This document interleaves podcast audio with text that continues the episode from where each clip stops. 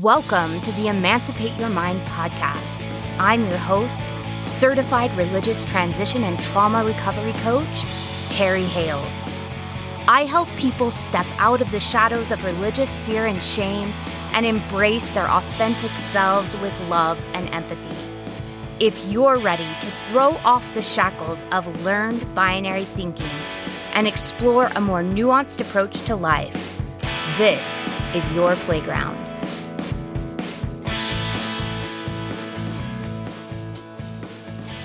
Hello, everyone, and welcome back to the Emancipate Your Mind podcast.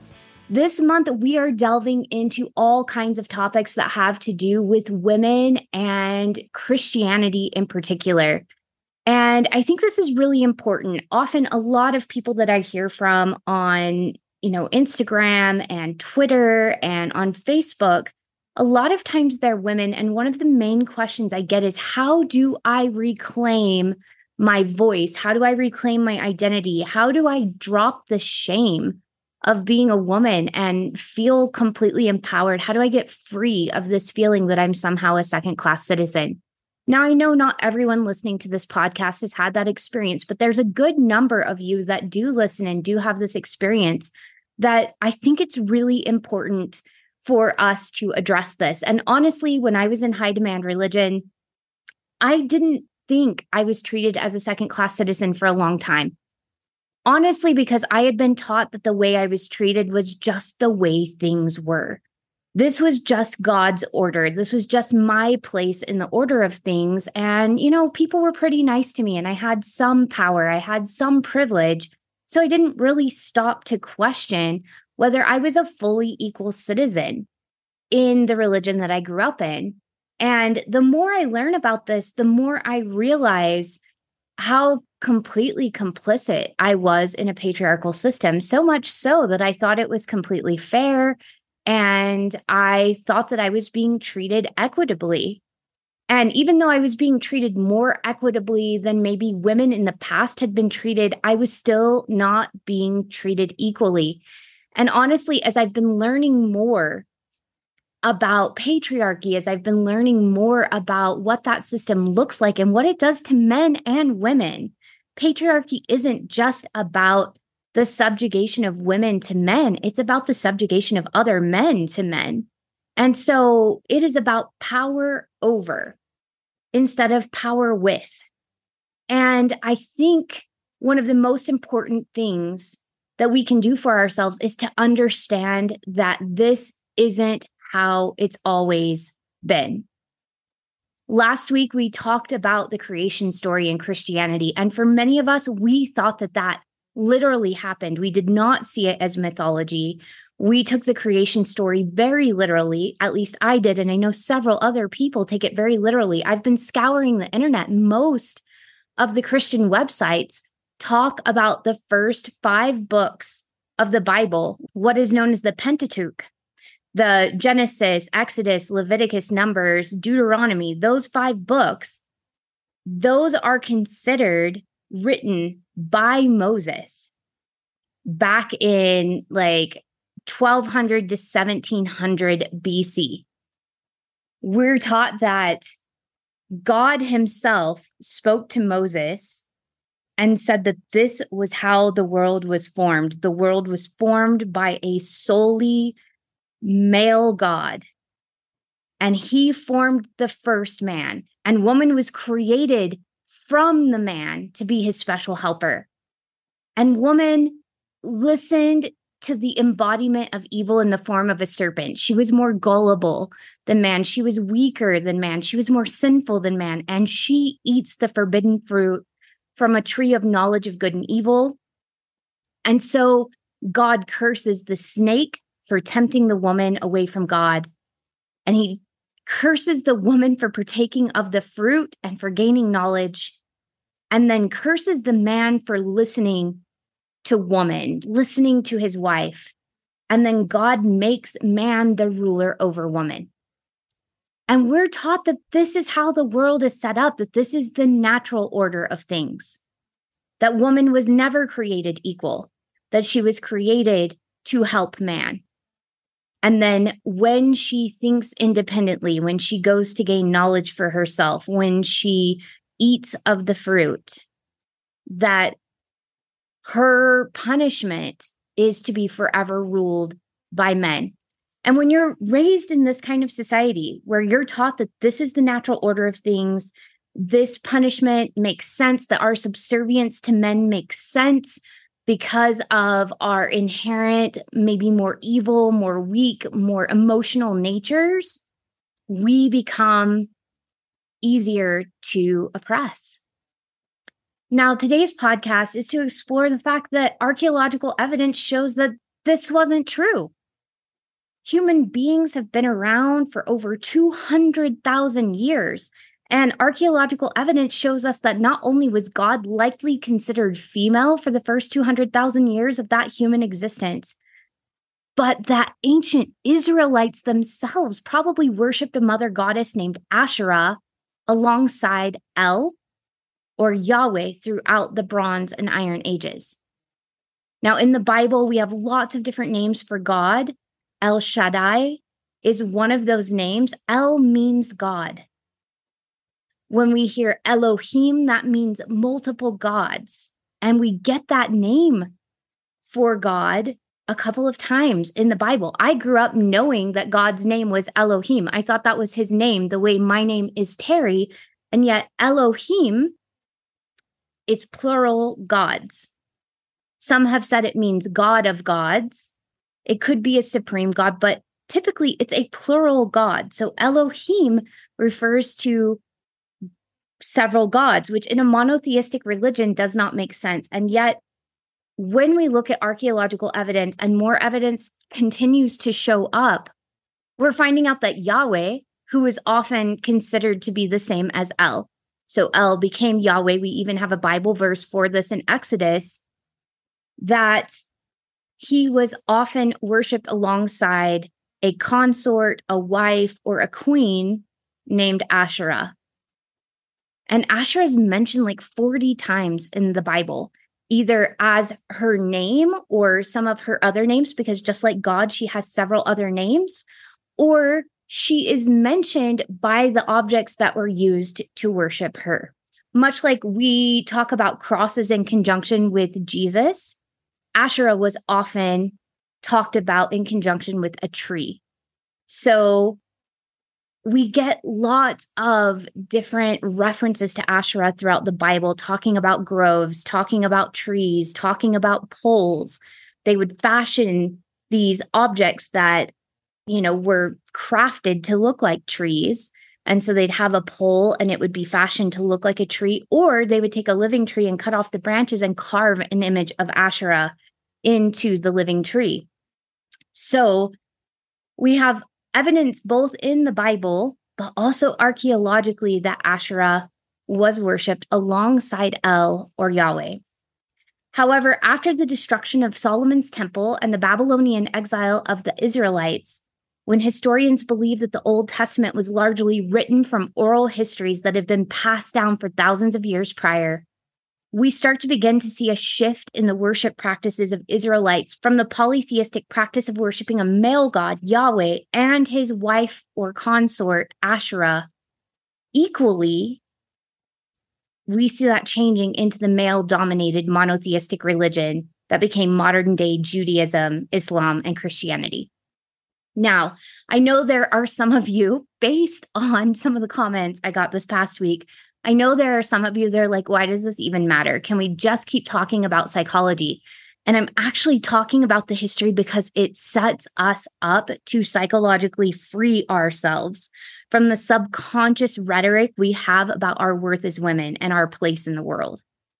So, is this important to talk about, you know, deities and if we worshiped a female deity? Yeah, it is.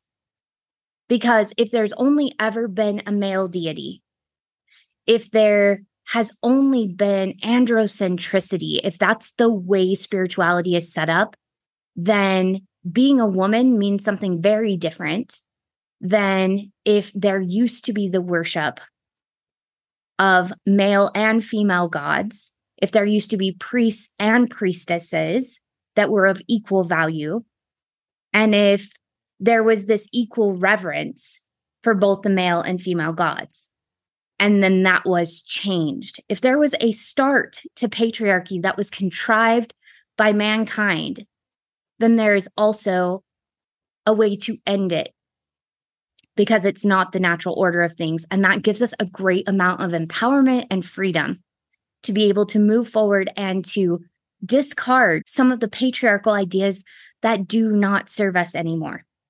In the words of Mary Daly, who was an American philosopher, theologian, and an ethicist at the Jesuit run Boston College, and she described herself as a radical lesbian feminist, she said, If God is male, then male is God. And, you know, even as I'm saying that, I can almost hear my evangelical aunt speaking to me in my ear right now saying, But God is without gender. If God isn't male, then males definitely aren't gods. But we consistently use he, him pronouns to refer to the Abrahamic God. And as a society, we actively resist the feminine pronouns of she, her, or the gender inclusive pronouns they, them. I actually did an experiment this past week every time I got messages from people that were Christian, I would refer to God as they, them, or she, her. And the outrage, the outrage for choosing to use pronouns that were not masculine was incredible. In fact, I highly recommend using they, them pronouns for God, especially in the Christian theology where we believe that God is without gender, that they transcend, I guess, any sort of human form, that they're without parts or passions, it really just makes sense to me that we would say they because it encompasses all genders, it encompasses all expressions of humanity. But I got so much pushback from that this past week, and it was like super exciting to me. It's really fun I find to kind of push back against some of those norms and watch people's reactions. I don't like to be rude or mean, and I'm always respectful. And I love pushing against those ideas and just seeing how people react. Start some great conversations. Now, here are what some contemporary scholars and theologians are saying about he, him pronouns and the maleness of God, just so you don't think I'm completely off my rocker here. I know I grew up in Mormonism where we literally believed that, God was an exalted man, that God had come to earth, had lived a mortal life, maybe not this earth, but had come to an earth like place, had lived a mortal life, had become a perfected being after being resurrected himself, and like went to a celestial kingdom, had multiple wives, and was glorified by having tons of spirit babies and being able to create his own worlds. And as I've dug more into Mormon history, I used to think that Mormon literature was empowering because prophets that had started our church said that men and women, like together as co creators, would create worlds. But I've since found several quotes that said just the men would be creating the worlds. And when we go into the temple, um, it's just a team of men that are creating this earth. So when they're showing the creation, it is God the Father, it's Jesus Christ, and it is the spirit embodiment. It, it's Michael, who we're taught becomes Adam. So Michael's spirit is embodied in flesh and becomes Adam. I told you guys, we have some really weird theology, but it is a team of guys. Eve like shows up and she's silent for almost the entire video, except whenever she's taking the fruit. So, really, the only time she talks is when she's taking the fruit. And in some of the first temple videos, like she didn't even make facial expressions. She just kind of like subserviently and docilely like followed Adam around. And it always bothered me.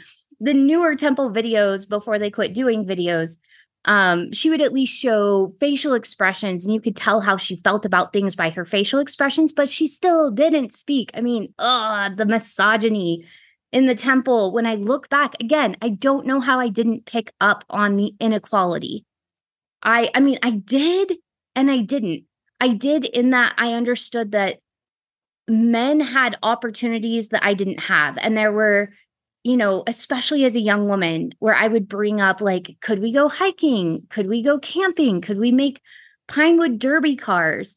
And I would be told that those were not like things that nice young ladies wanted to do. Or I would point out that the guys got to go on these cool trips, but girls baked cakes. And was just told that there wasn't funding in our budget. And when I became a leader for the young women, seeing the discrepancy in the budget for the young men versus the young women, we had to get through an entire year of activities on like $1,200.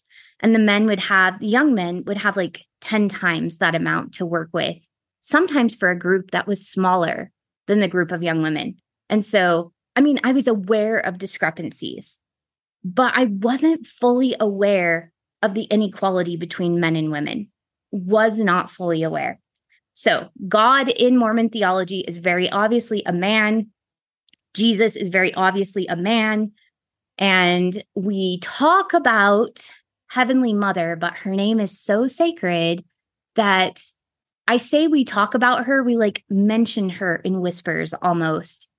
And there's a lot of secrecy and silence and a feeling of abandonment, if I'm being honest, amongst the women, particularly when it comes to Heavenly Mother because she apparently gave birth to us, but she is not allowed to speak to us. We're not allowed to pray to her.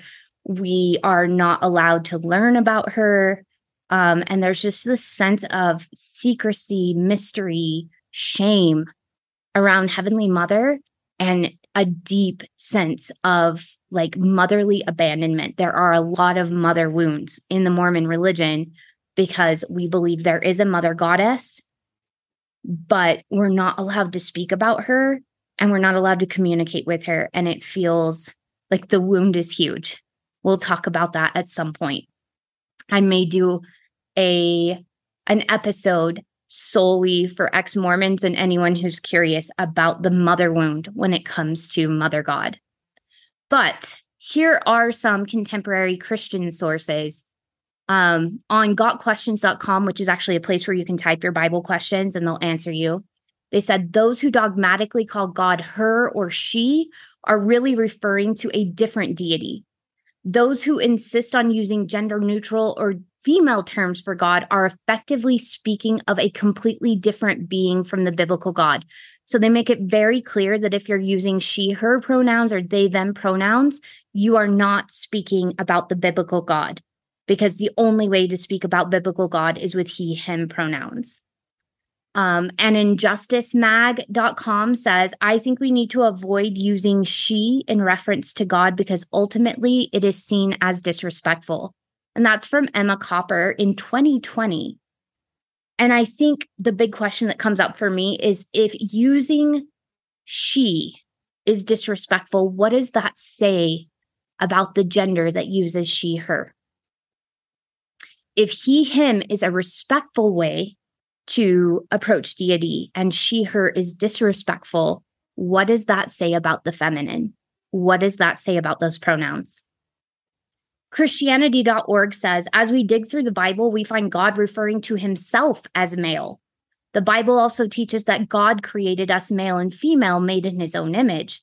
The reason why we refer to God as male is because this is the way God has chosen to reveal himself to us he consistently describes himself in the masculine pronoun. Now, a couple things come up here for me with this, and that is if God chooses to refer to himself as male with pronouns like he and him and titles like father and lord and you know god what does that say about deity and i also want to bring up that these are the same people that don't like to respect other people's preferred pronouns. So we respect God's preferred pronouns by saying he, him, but we're not going to respect humans' preferred pronouns when they ask to be called she, her as a transgender woman, or he, him as a transgender man, or they, them as gender non binary individuals. Find that really interesting that we're talking about preferred pronouns, but on this same website, there is discussion about why we don't honor humans' preferred pronouns. Just want to throw that out there. And even C.S. Lewis from That Hideous Strength says, but the masculine, none of us can escape. what is above and beyond all things is so masculine that we are all feminine in relation to it. Now, I want you to really think about how he uses the words masculine and feminine. These words are used in a way that is comparative, in which masculine is seen as strong and feminine is seen as weak, or masculine is seen as better and feminine is seen as less. So there's a lot of subconscious beliefs here, which is what I excel at unearthing. Whenever I'm doing coaching, helping people become aware of their subconscious beliefs is one of the things I'm best at. I love language. Language gives us so much insight into what we actually believe under the surface. We reveal ourselves to ourselves all the time.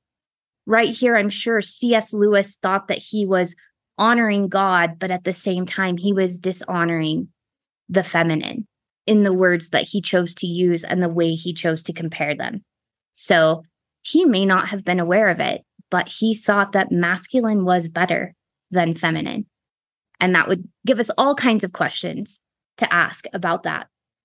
So I ask again is it important for us to have this discussion? Yes, I believe it is, because many of us were taught that the creation began with an all powerful male God, or at least a genderless God that for some reason preferred male pronouns and titles like father, king, and priest, who ruled and created alone without the companionship and equal standing of a female goddess.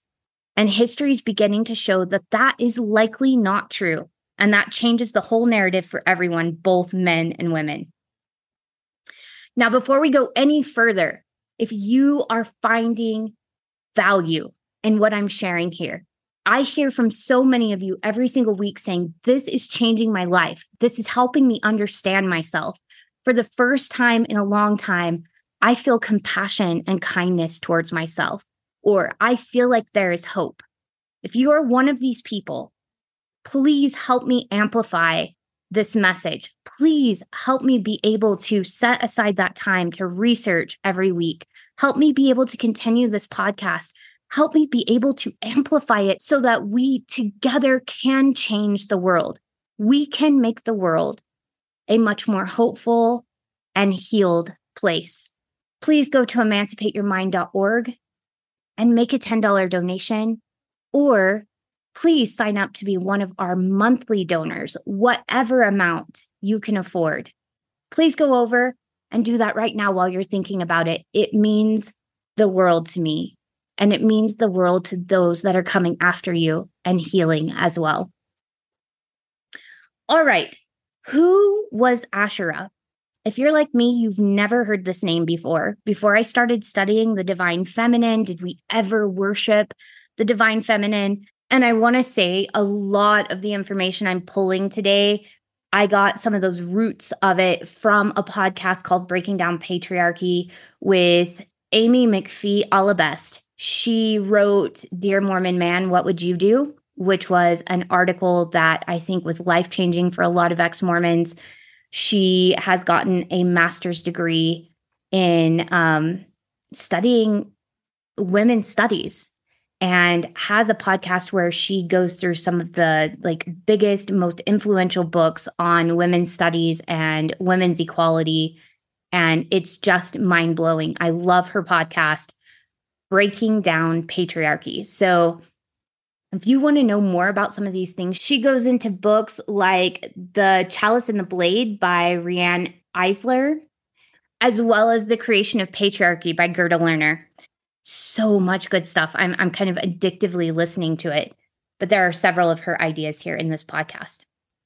I had never heard of Asherah though until I want to say October of 2020 was the first time I heard the name of Asherah and Ishtar which are two of the prominent female goddesses in Mesopotamia during the Bronze and Iron Age. In fact, the first record we have of any god anywhere was Ishtar. Ishtar was considered the goddess of love and the goddess of war in many different Mesopotamian societies. And um, she was recognized and likely worshiped in Israel as well Asherah was sometimes conflated with Ishtar. Sometimes those names got mixed up because another name for Ishtar was Ashtart, and that looks a lot like Asherah. So sometimes they would get conflated, but they were two separate goddesses. Asherah was a West Semitic mother or creator goddess who is the wife or consort of the supreme male creator god. Now, the name of that male supreme creator god was El in Canaanite culture and Yahweh amongst the Israelites. And Yahweh was often seen as a new name for the Canaanite El, which is even hinted at in the Bible in Exodus 6 3. So in this scripture, God is talking to Moses and he says, And I appeared unto Abraham, unto Isaac, and unto Jacob by the name of God Almighty, but by my name Jehovah was I not known to them. Now, God Almighty in Hebrew is El Shaddai. El, God, Shaddai, Almighty. So he says, My name was God. That's how Abraham, Isaac, and Jacob knew me, was El and by my name, Jehovah, which in Hebrew is Yahweh, was I not known to them. So he's saying, Hey, my old name used to be El, and my new name is Yahweh. So we've got kind of this combination of El, who was married to Asherah. That is well documented. El and Asherah were considered a creator pair. El was the god of gods, another name for Yahweh. And Asherah was the goddess or the mother of gods, which I think is so cool. I always think of Daenerys from Game of Thrones whenever I hear that, not mother of dragons, but mother of gods. So she was the mother goddess that created all other gods throughout the the pantheon of Semitic gods. And yes, Israel worshiped in a polytheistic way before the capture of Babylon. This is also well documented. There are several different like figurines and like cultic items is what they call that. I have a really hard time with the name cultic items because as I've learned more about cults, I think all religions can fit into that spectrum. So I find that often we use the label cult for things that we want to discredit and we use the word religion for things that we want to give credit to. And we see this throughout Christianity. But I find that this is particularly true when it comes to establishing the supremacy of Yahweh, which happens after the Babylonian captivity, that we start calling all feminine worship cults. And we start calling all worship of any other gods in any other society cults. And we do that today. I've heard people refer to other religions as cults and Christianity as the only true religion. I've heard that consistently growing up. And it's especially true because I grew up in a religious organization that I would say half my family considered a cult.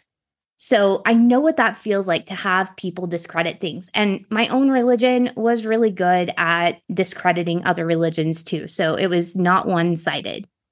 They almost alluded to other religions having part of the truth, but not all of it.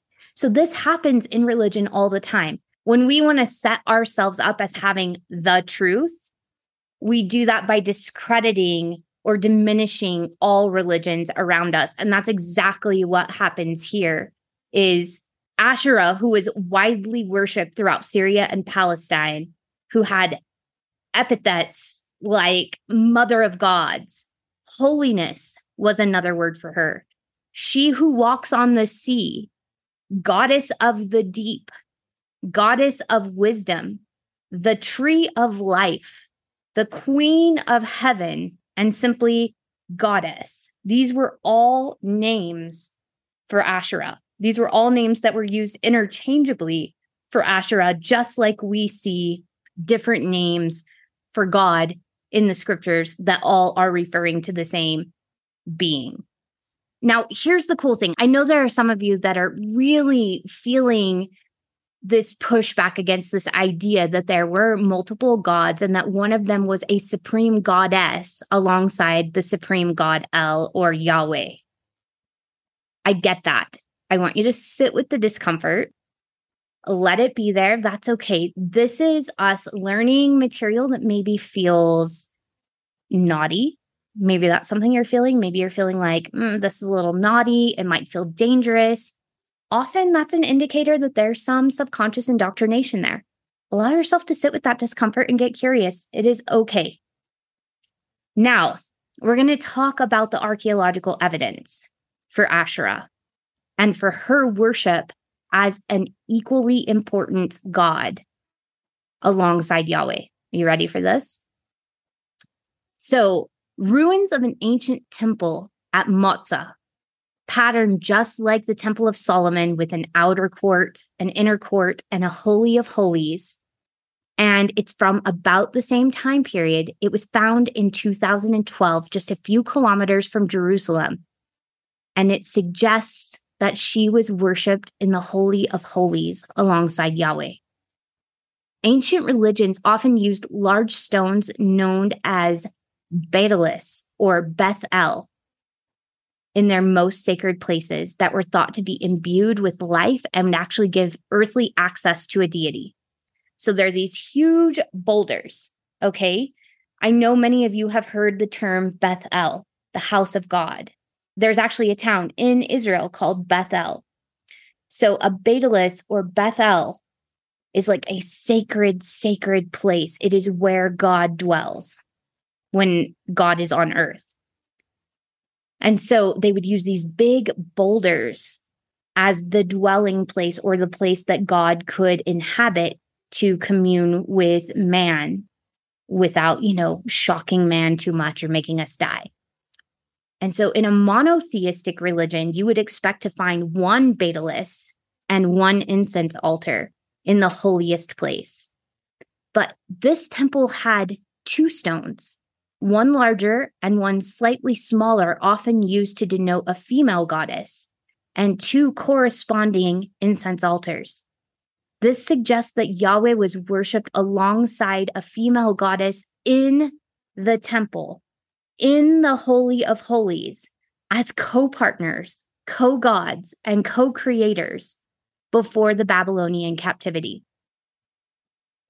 We have further evidence from at least two archaeological finds that mention Yahweh and his Asherah together. One artifact that I'm going to absolutely butcher this name, but the Kuntillet Arut inscriptions. I will spell that in the show notes. So the Kuntillet Ajrud inscriptions found on the northeast part of the Sinai Peninsula from 8th or 9th century BCE that Yahweh of Samaria and his Asherah.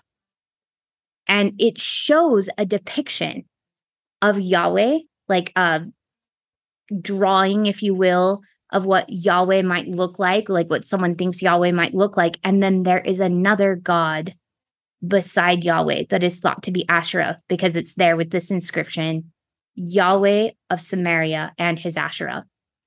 And another is on a burial inscription from 8th century BCE that blesses the dead by Yahweh and his Asherah.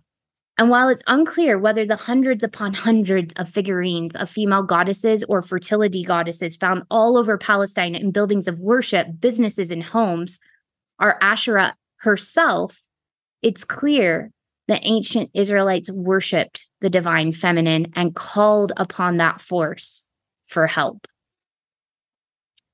Now, one of the names for Asherah was the goddess of wisdom. And we're going to be talking about more of this next week. But one of the names for Asherah was the goddess of wisdom. And so one of her main symbols was the tree of knowledge. Tell me if this is ringing any bells because this is what we're talking about next week. So I want you to be like thinking about this throughout this up- upcoming week. I want you to think about the symbolism, how it shows up in stories you're already familiar with, and whether those symbols are associated with good things or whether they are associated with sin and cults and being evil or wicked. So, because one of her names was the goddess of wisdom, one of her main symbols was the tree of knowledge and just trees in general. So the tree of life was one of her names, but the goddess of wisdom. So the tree of knowledge was another one of her symbols. So a tree of life and a tree of knowledge. Because of this, the common person would have sought to commune with her in forests or groves of trees. Let me know if you've ever heard the term groves in the Bible. I specifically remember learning about groves both in seminary before high school classes as well as at college. She's often depicted holding serpents. Have we ever heard of a serpent in the Bible? And the serpent depicts fertility or healing. So, snakes were often symbols of fertility and healing in the ancient world because they shed their skin and they were reborn repeatedly and they heal themselves. She's also depicted beside or riding on lions, a symbol of power and might. She's often depicted as a pillar. So, whenever there's figurines of Asherah, she's often depicted as a pillar with either a stylized or sculpted head, and she's holding up her breasts with her hands as if she's about ready to feed an infant. This evokes the feelings of a mother feeding or nourishing her children, the earth, and all of its creations. Many people turn to Asherah for empathy, for compassion, uh, for wisdom, for healing, like the things that we would turn to a healthy mother for. When you got your knees scraped, if you had a healthy mother that would respond to you, often many of us, we wanted our moms. When we got sick, we wanted our moms. When we were giving birth, we wanted our moms.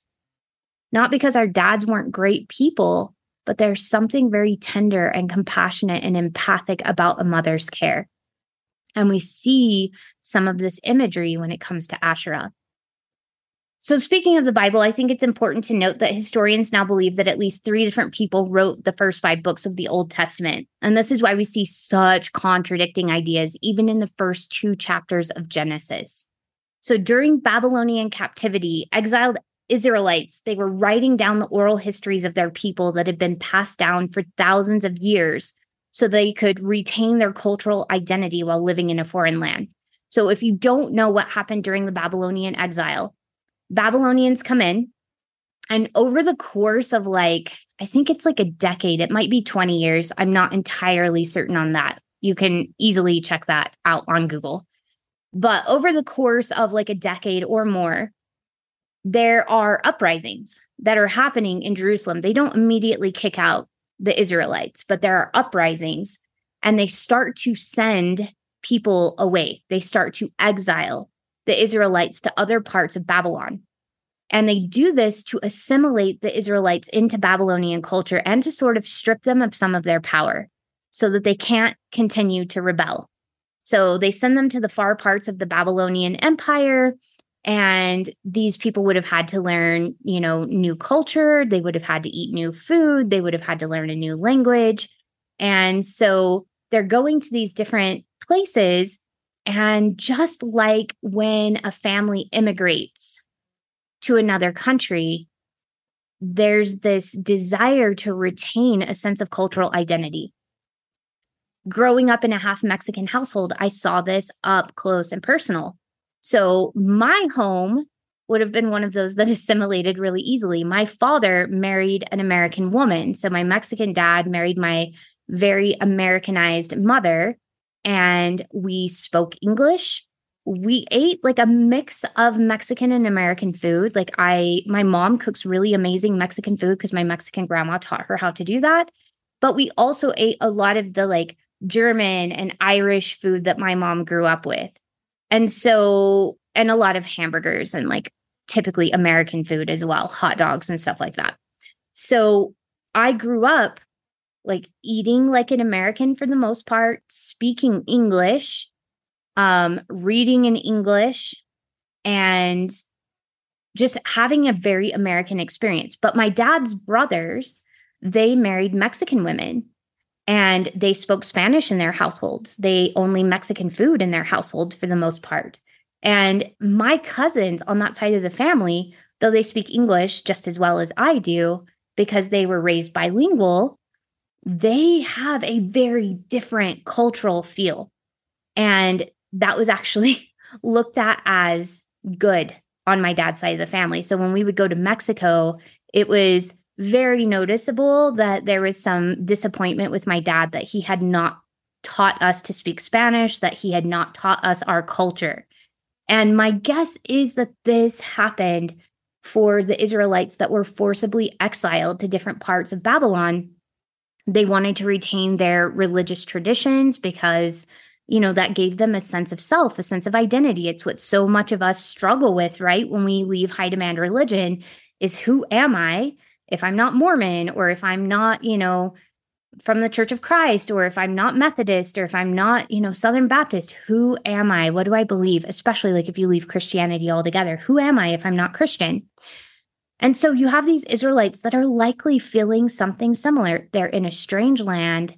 They can't go to the Temple of Solomon like they've been used to doing. They can't practice their religious rites the way that they're used to doing. They're separated from people they know and love in a land where they're speaking a different language. And my guess is there's this longing for identity. And so they begin to write down what had been exchanged orally now starts to become written down. And the people who could write are men.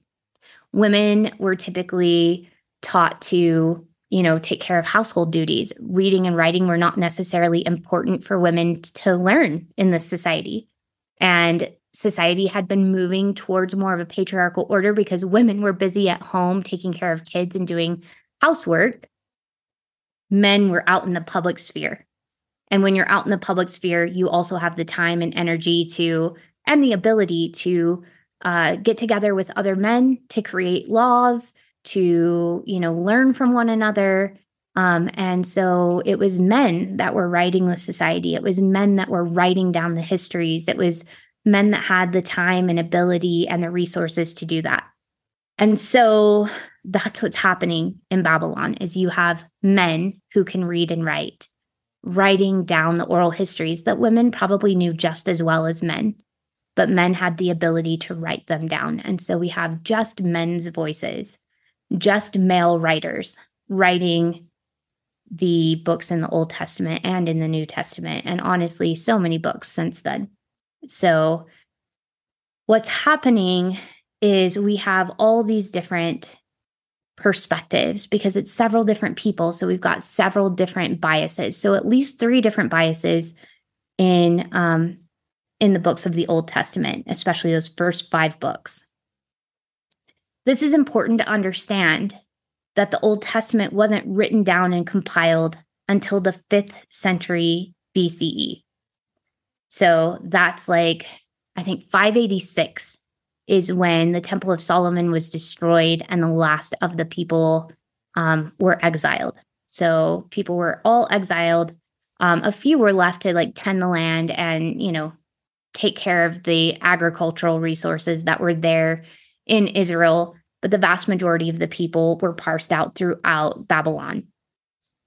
And those first five books show linguistic evidence of being written by at least three authors so I, this is something i love this is something i used in mormon history is they've started to run texts through um, algorithms that can tell you the similarities between someone's writing style so whether i'm writing nonfiction or fiction you're going to be able to tell that it's terry writing with a certain percentage of certainty and we have three distinct writing styles in those first five books of the Old Testament, which, which suggests not one author, but three. And there's also linguistic indicators as well as ideological indicators that can date when texts happen. So there are ideas in these first five books that place it sometime after the Code of Hammurabi and after some of the other more important events, because some of those ideas that had not shown up previously are in these texts, which suggests that they're not older than these texts, they're younger than these texts. So, so exciting. I love what we can do with technology today. This means that these books didn't come straight from God's mouth to Moses' ears and then chiseled into rock like I was taught. I was taught that that's how the 10 commandments happened, but that's how all the scriptures happened. God speaks to Moses, Moses immediately writes it down. Whatever may or may not have come from God's mouth into Moses' ears went through six to 700 years of oral telling and retelling. So, this is basically like a several centuries long game of telephone before it was ever written down. I want you to think about how much the stories in your family have morphed and changed in your own lifetime. What, you know, your uncle Sergio did with that crazy taco truck. Like what started off as probably just a simple thing has become this like legend, right? That's been embellished. Or, you know, Uncle John's loss of the business or grandpa working the farm. All these different stories, they become embellished. They become almost tall tales. They change and they morph in order to make the telling more fun and more memorable. Now, imagine what would happen to your family stories if they had the ability to be told for another 600 years before they were ever written down. How much might they change? How much might society influence those changes before they were ever written down? Right? What if farming suddenly became something that was looked down on? Would that change the story? What if tacos were the devil's food? Would that change the story? What if your Uncle John's business revolved around something that was considered really embarrassing 600 years from now? Would that change the story?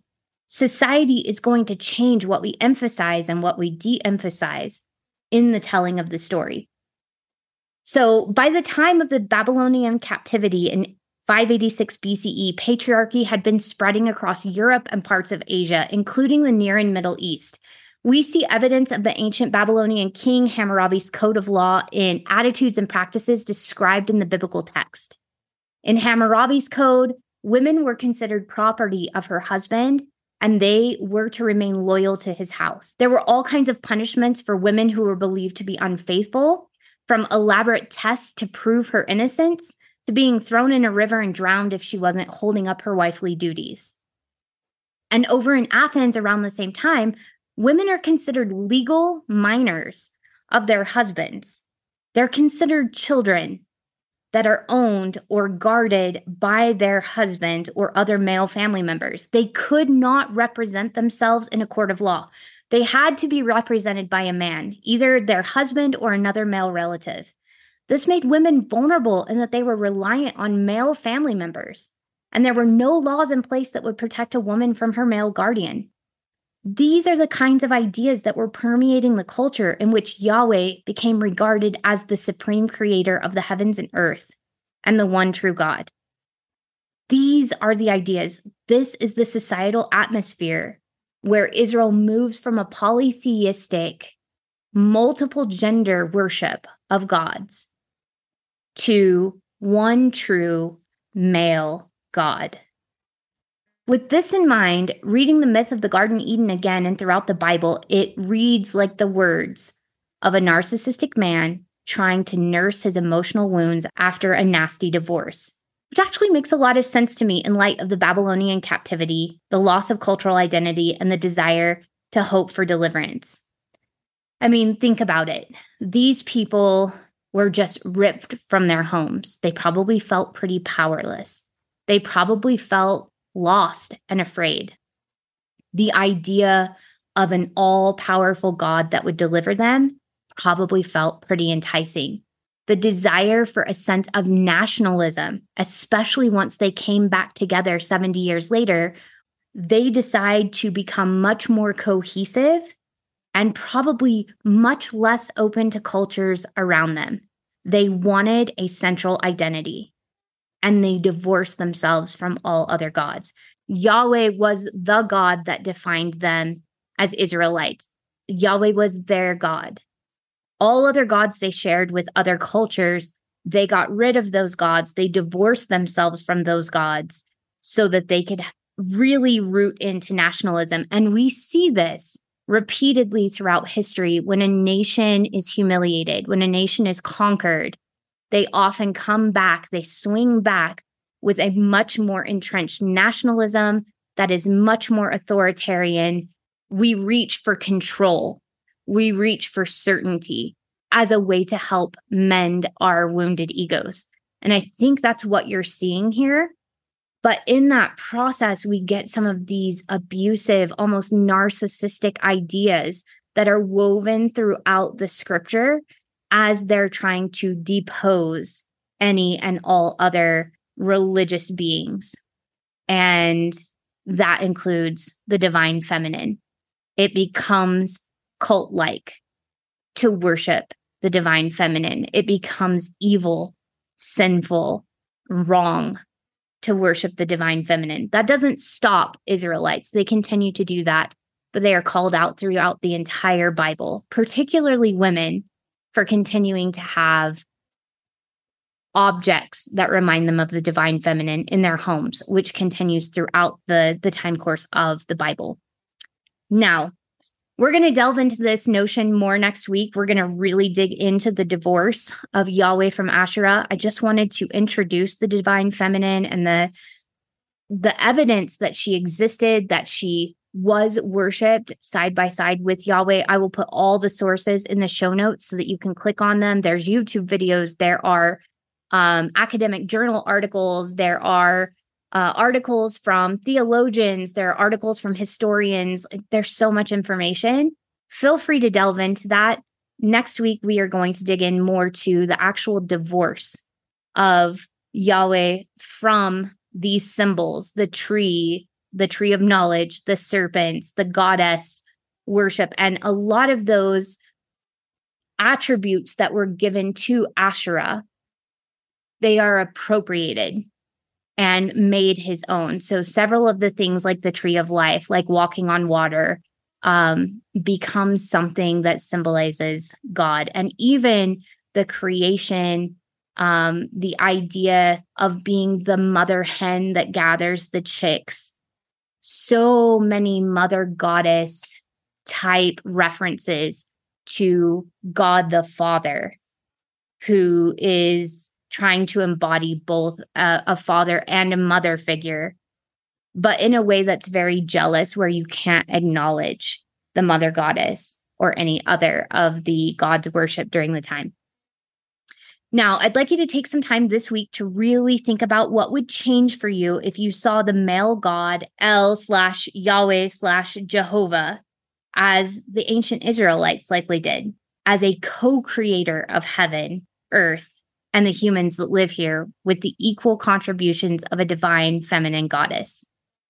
What would change for you personally if you saw Yahweh or Jehovah as a co creator with the divine feminine? What changes in society, if anything? These are just discussions. I'd love to hear what you have to think. Gerda Lerner said, The system of patriarchy is a historic construct. It has a beginning, it will have an end. The creation story makes it seem like male rule is the way our earth was created. But 200,000 years of archaeological evidence suggest otherwise. How does knowing that patriarchy hasn't been the order of life since the world was created change your view of the system we now live in? Knowing it wasn't just how it always was. Does that change anything for you? These are the things we're going to be talking about on the Emancipate Yourself Facebook group. Go over there, join the discussions. We'll be asking several questions throughout the week. I want to hear from you. I don't know it all. I could probably study this stuff. There are people who have made careers out of studying this stuff and they don't know it all. There's no way I know it all. I want to hear what you think about this. Did it make sense to you? Did it not make sense to you? Did it like give you a sense of peace? Did it make you uncomfortable? Does this feel like blasphemy to you? You're allowed to say that. We're allowed to talk about this. I want an ongoing discussion, just like we talked about last week. We have these things that provide the riverbed for us, but that doesn't mean that this is absolute truth. Let's have a conversation. Let's see as we continue to discuss, as we get all of our perspectives and we have conversations about it, does it change the course of the riverbed over time? Do we begin to look at these artifacts in different ways? Because remember, prehistorical evidence is pre-written evidence. We we have to interpret things. So what we talked about today is evidence, but could we be interpreting it through the wrong lens? Absolutely. Could we be interpreting it in a way that is influenced by modern society? Absolutely. So I want to hear from you. What do you think this means? How does it influence your life? Does it help you more easily reframe your relationship with God, your relationship with your gender, your relationship with people of other genders? What does this do for you? I want to know. Um, even if it feels opposite to like my own bias that I know comes through in my podcast. I can't help it. I have bias. I'm really honest about it. You can disagree with my bias. I welcome it and I want to hear from you. And then last, how does knowing it was made up by humans, not God, empower you no matter what your gender? If patriarchy isn't God's order, if it's something made up by humans, does that empower you? Even if you're a man, even if you're a woman, if you're transgender, if you're gender non binary, how does that impact you? I want to hear all the answers. I can't wait to hear what you'll have to say this week in the Facebook group. And I will talk to you next Sunday.